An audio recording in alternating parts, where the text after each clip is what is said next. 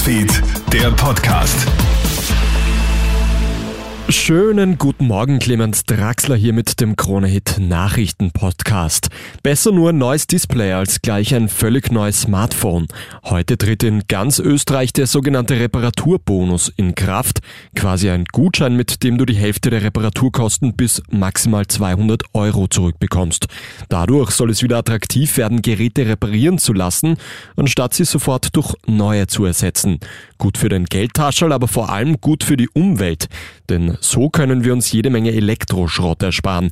Klimaexperte Erwin Mayer. Oft wird einem dann im Geschäft gesagt, ne, bevor Sie da jetzt um 100 Euro reparieren lassen, kaufen Sie gleich ein neues Gerät und es ist dann meistens auch günstiger. Und dieses Verhältnis müssen wir ändern. Und wenn es jetzt einen Reparaturbonus gibt, wird die Reparatur wieder günstiger. Aber es bräuchte natürlich noch sehr viel mehr, um wirklich geschlossene Kreisläufe dann letztendlich zu bekommen. Der russische Außenminister Sergei Lavrov warnt vor einem dritten Weltkrieg. Die Gefahr ist ernst, sie ist real, sie darf nicht unterschätzt werden, sagt Lavrov in einem Interview im russischen Fernsehen. Nach den Worten Lavrovs führt die NATO durch westliche Waffenlieferungen an die Ukraine zudem einen Stellvertreterkrieg gegen Russland. Dem Kreml zufolge sind ja der Westen und die Ukraine schuld am russischen Angriffskrieg. Twitter hat den Widerstand gegen eine Übernahme durch Tech-Milliardär Elon Musk aufgegeben. Das teilt die Social-Media-Plattform gestern Abend mit. Der reichste Mann der Welt übernimmt Twitter demnach für 44 Milliarden Dollar. Twitter soll danach von der Börse genommen werden. Die Kaufverhandlungen waren erst in der Nacht auf Montag gestartet worden.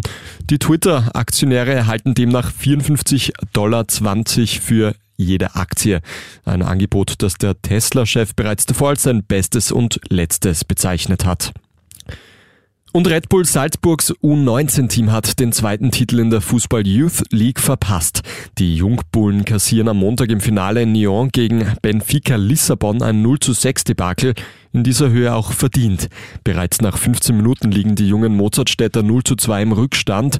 In Hälfte 2 fallen dann vier weitere Tore für Benfica. Die Portugiesen haben durch den Sieg Revanche an den Salzburgern für die Endspielniederlage 2017 genommen.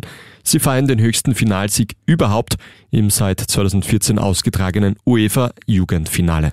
Das war's mit deinem Update für heute Vormittag. Ein weiteres folgt dann wie gewohnt am Nachmittag. Einen schönen Tag bis dahin. Krone Hits, Newsfeed, der Podcast.